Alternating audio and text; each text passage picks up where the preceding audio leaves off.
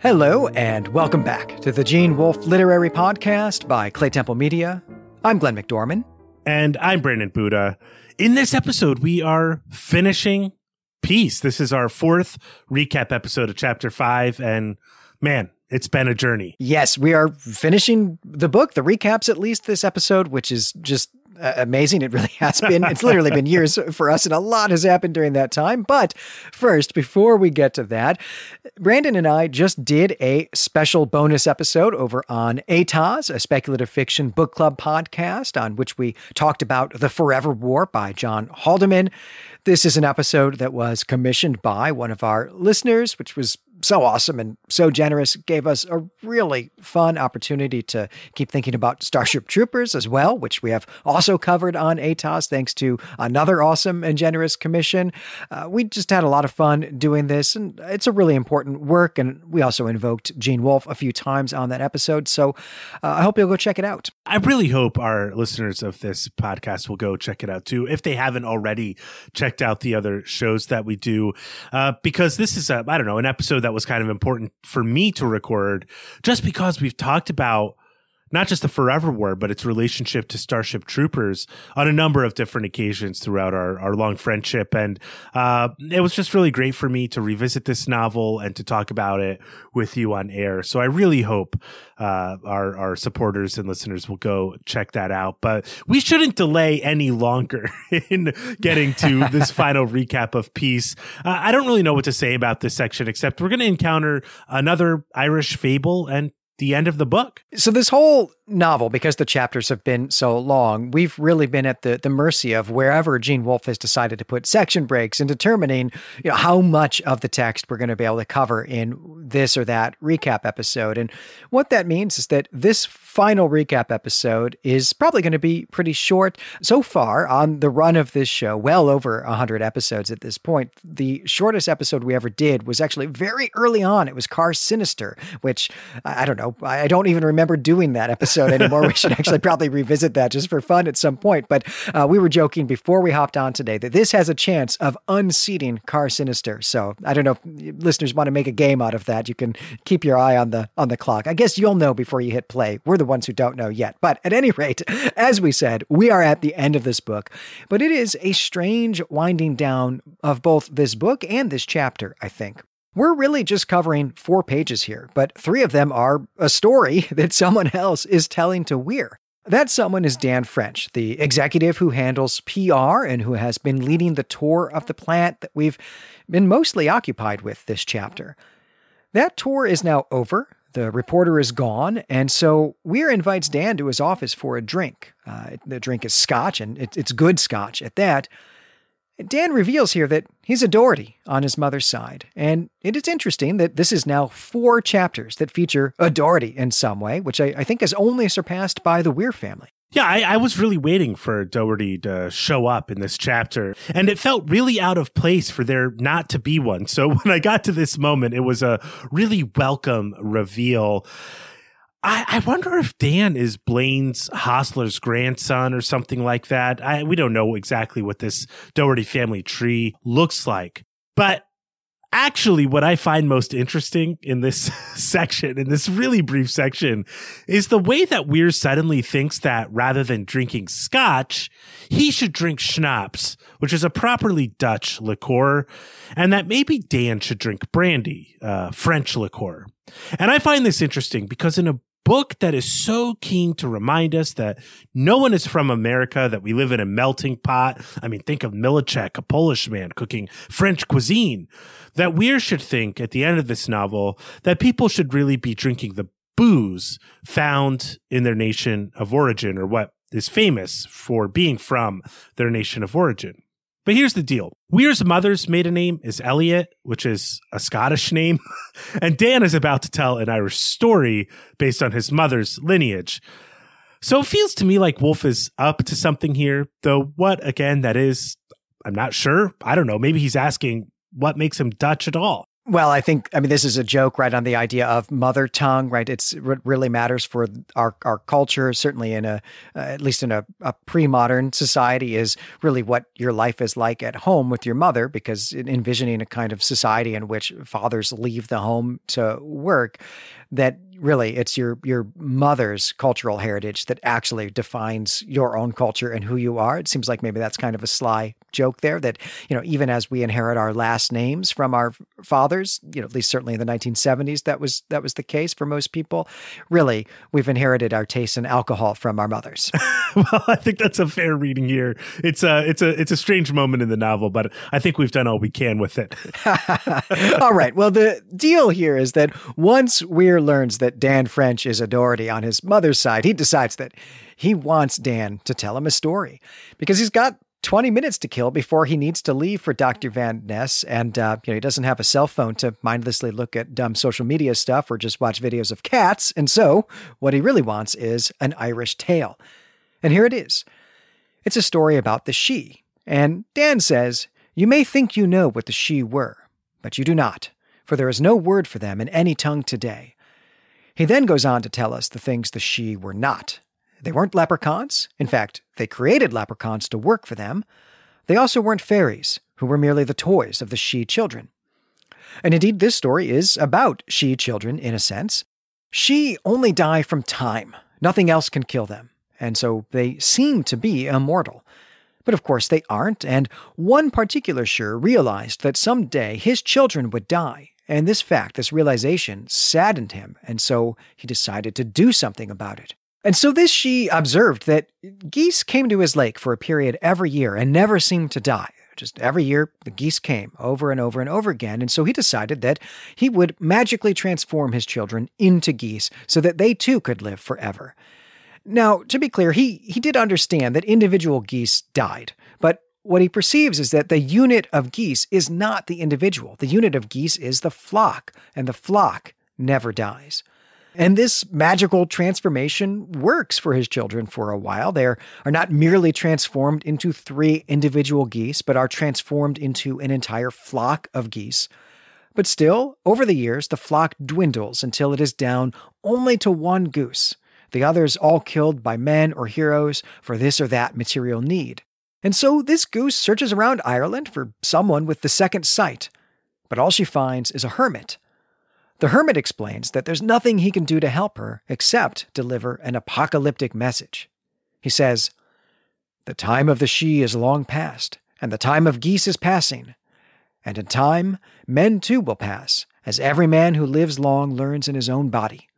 But Jesus Christ saves all. And with that, he baptizes the goose. And so now, standing in front of this hermit are the human forms of the Sidhe's three children, but they are old and bent because they had far outlived their time.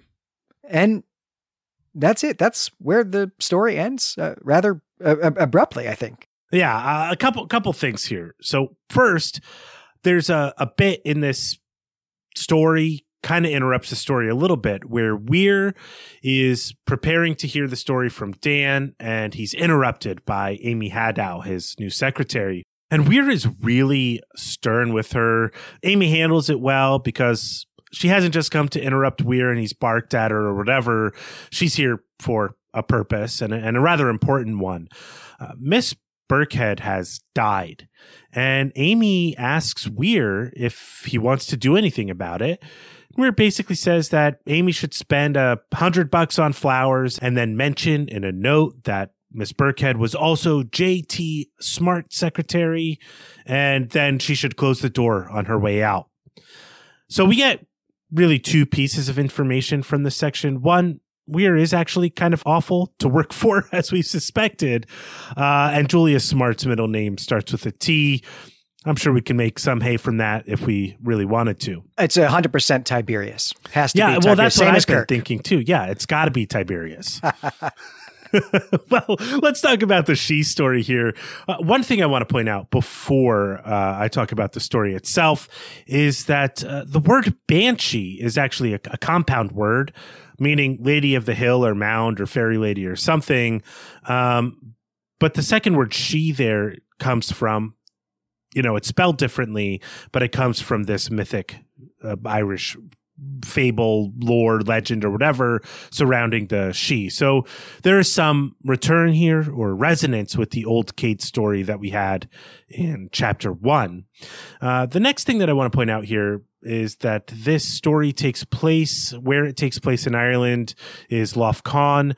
It's not Laughcon, which we've been to, um, but this story, the Conn means Lake of the Hounds. One origin for the name has to do with Finn McCool and his hounds. And hey, we've had Finn McCool show up in this novel before too, in another Doherty story. But perhaps more importantly, when we think about Lake of the Hounds here, we think about the way Wolfe plays with his name, uh, could mean dog or hound or something like that. Uh, there's a wolfiness to it. And we have uh, wolf mentioned f- first as the first animal of Ireland in the start of Dan's story. So I don't know. We'll just make of that what we will.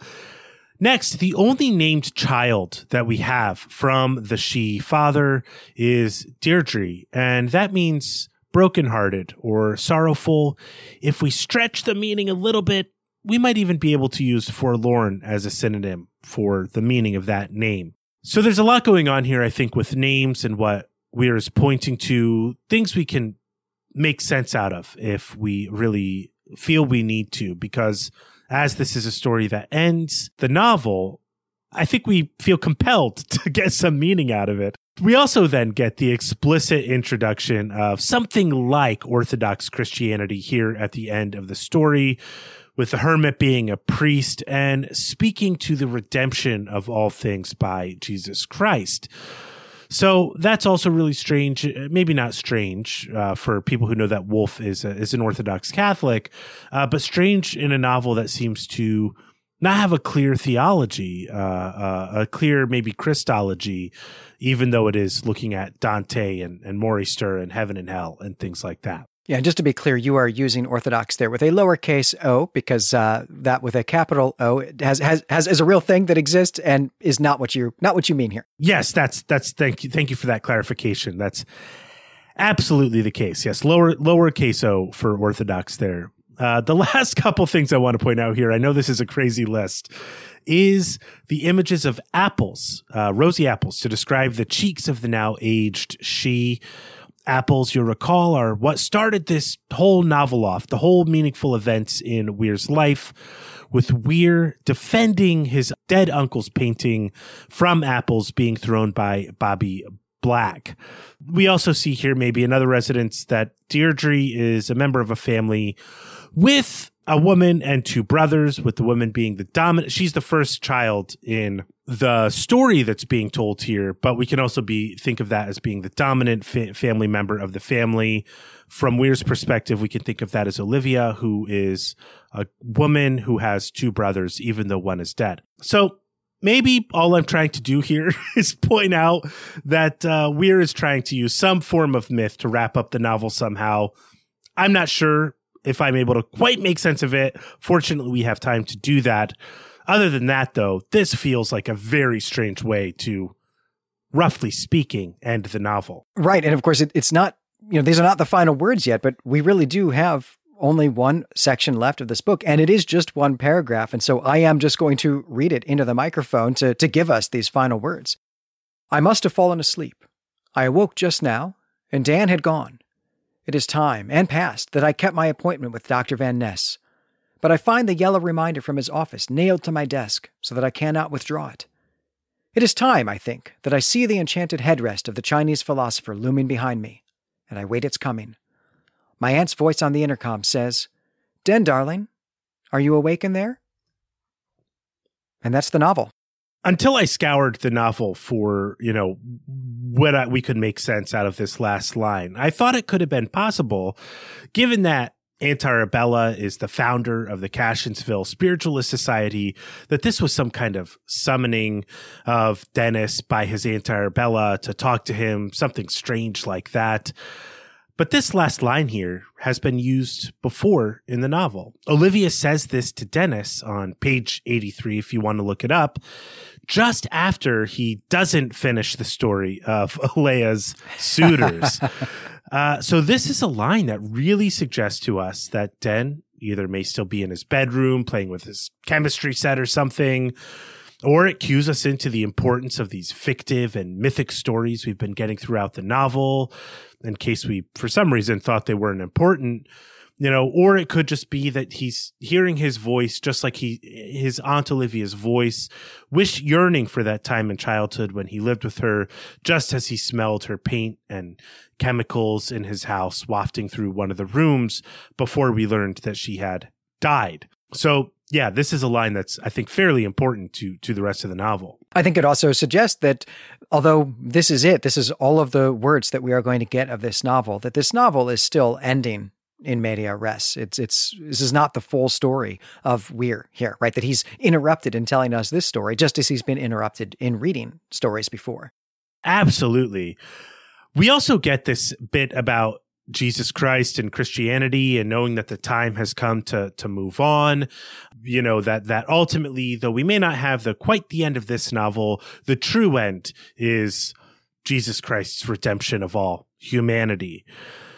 But we have that in contrast here with Weir's wish to find the headrest of the Chinese philosopher, hoping perhaps to wake up once more, maybe when he's 25, and start living his real life once again. I do think that the book ending with the Chinese philosopher is really important for a number of reasons, uh, one of which, at least, we'll have to encounter in our chapter five wrap up episode but which we will go into more thoroughly um, in our in our whole novel wrap up episodes. And so, with that, that's the end of the recaps of Peace, and uh, we hope you enjoyed it, and we hope you'll enjoy the episodes to come where we uh, talk about this more in depth and talk about the novel more in depth. But yeah, for this episode, that's going to do it.